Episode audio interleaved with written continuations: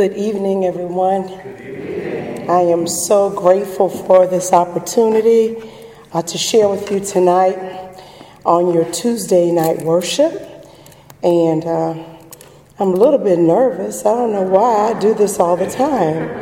As a matter of fact, I'm a talker, a big talker, but um, I have a few props with me because uh, I always use props because it kind of helps to get across the message for me. And um, I think it helps people to understand better. And certainly in my preparation, it's, it's funny to me sometimes, some of the things, well, you'll see when I pull them out. Okay? Let's pray. Let the words of my mouth and the meditation of my heart be acceptable in thy sight, O Lord, my strength and my redeemer. In Jesus' name, amen. amen. Mirror mirror on the wall. Who's the fairest of them all? Does anybody know where that saying comes from? Snow White.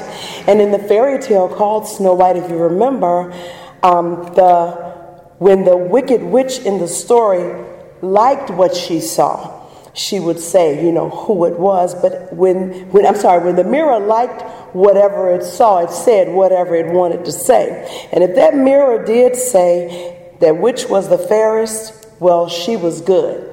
But when the witch said no, it was Snow White, she got very angry and jealous. And that's the good thing about good mirrors. They always tell us the truth, even if we don't like what we see. But if a mirror is going to work properly, it must be a proper mirror. For example, what about this mirror?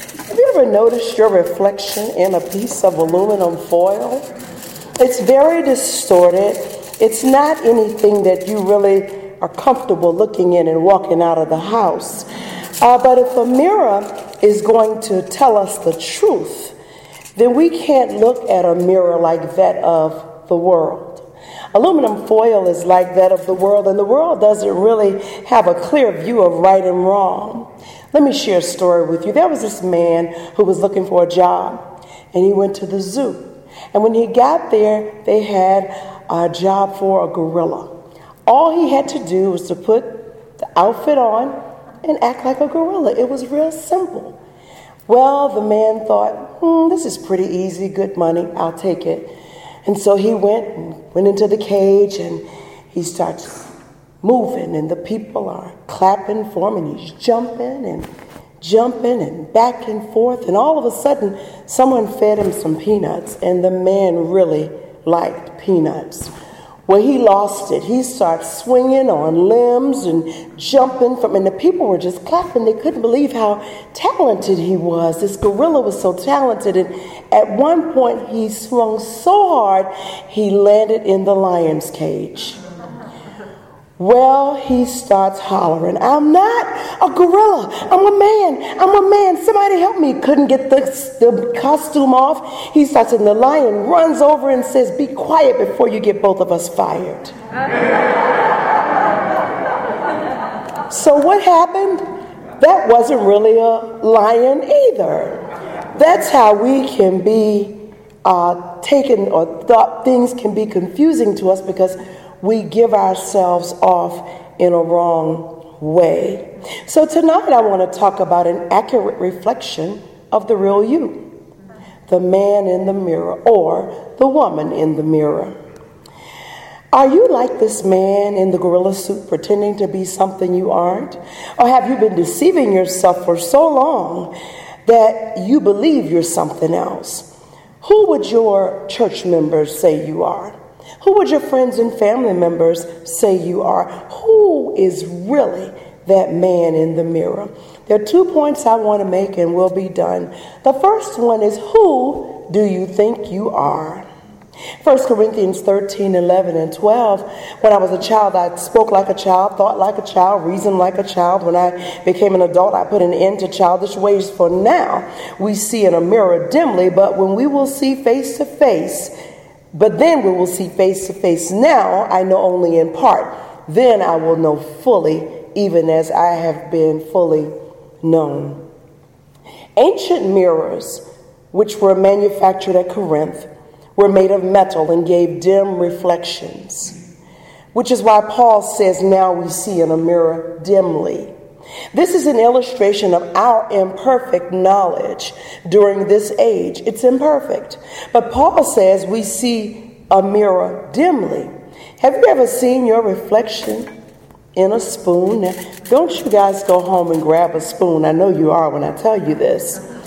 In a spoon, if you look in the spoon, your reflection is upside down.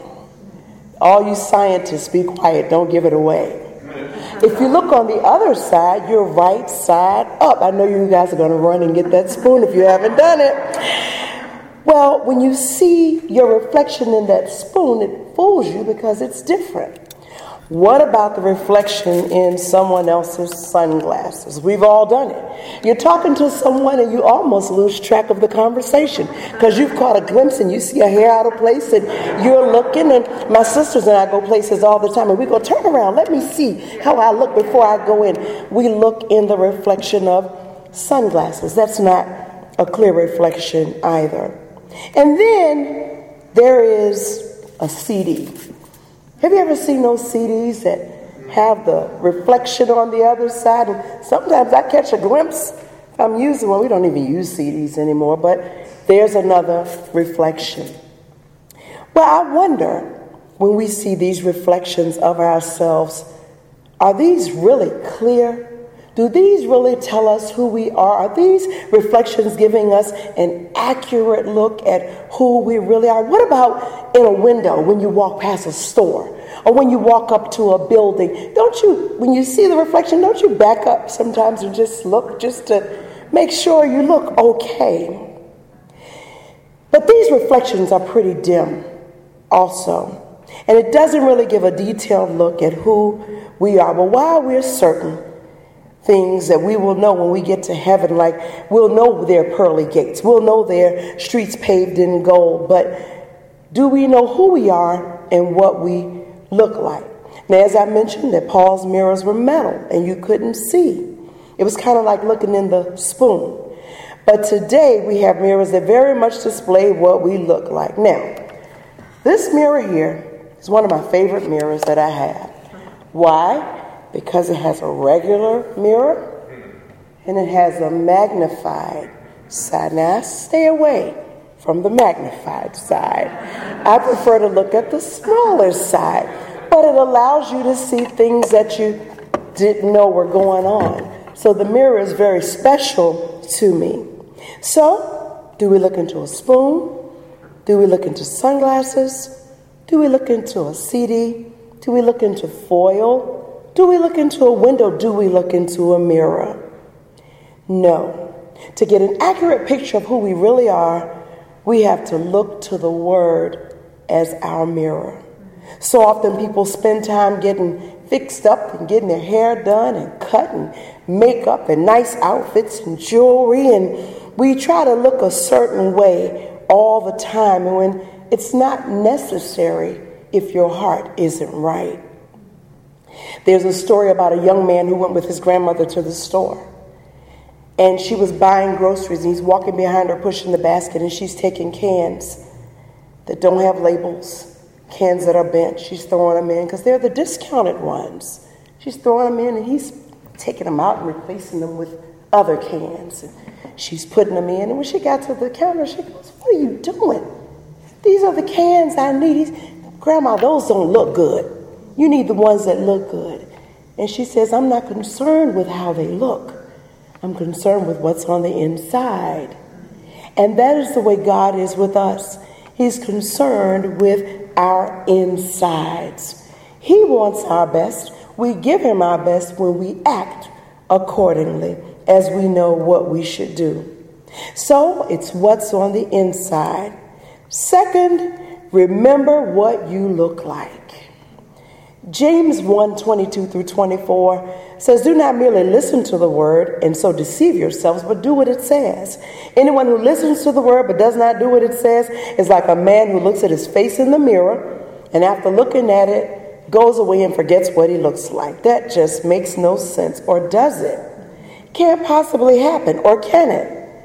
How about when you ask someone what time it is? They just looked at their watch. What do they do? They look again. I think they want to make sure that they're going to give you the right time.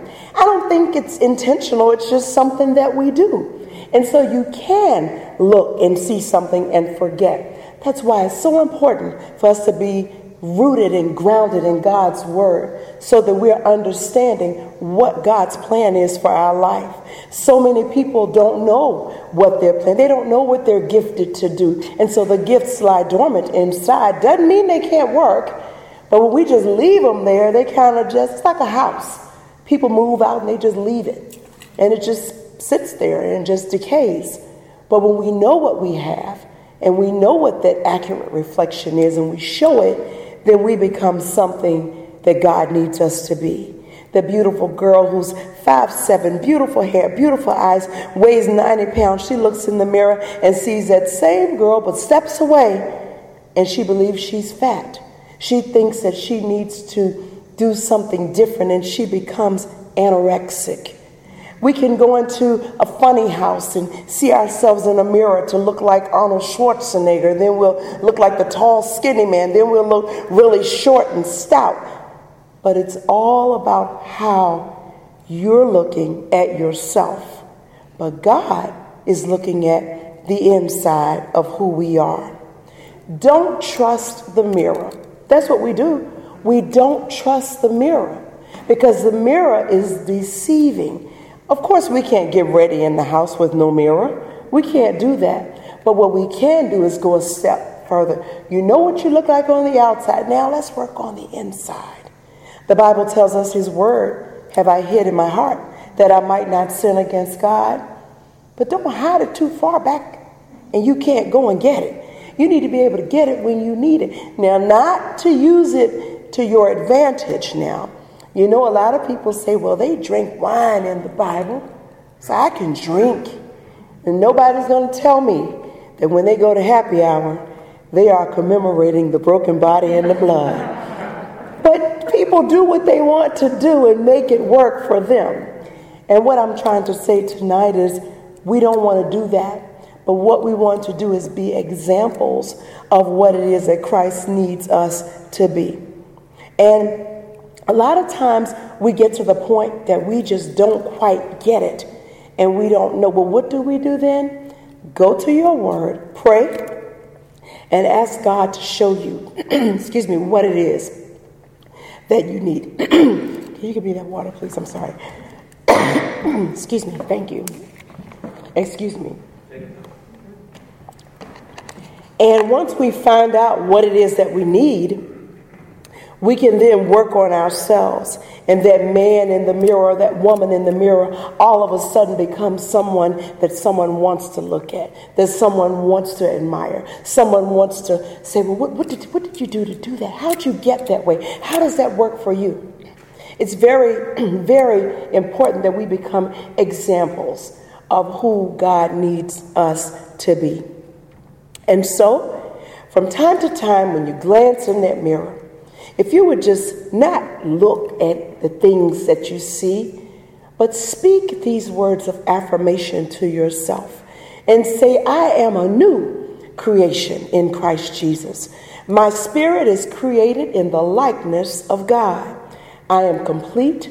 I'm righteous. I have right standing with God. I can do all things through Christ, which strengthens me. I am God's child and a joint heir with Christ. There's no lack, for God supplies all my needs. I have the mind of Christ. I have an anointing from the Holy One, and I will appreciate myself and never forget who I am or what I look like. That's it.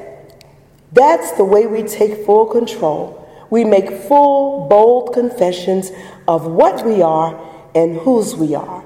Start with the man in the mirror and get the accurate reflection of the real you. Amen. God bless you.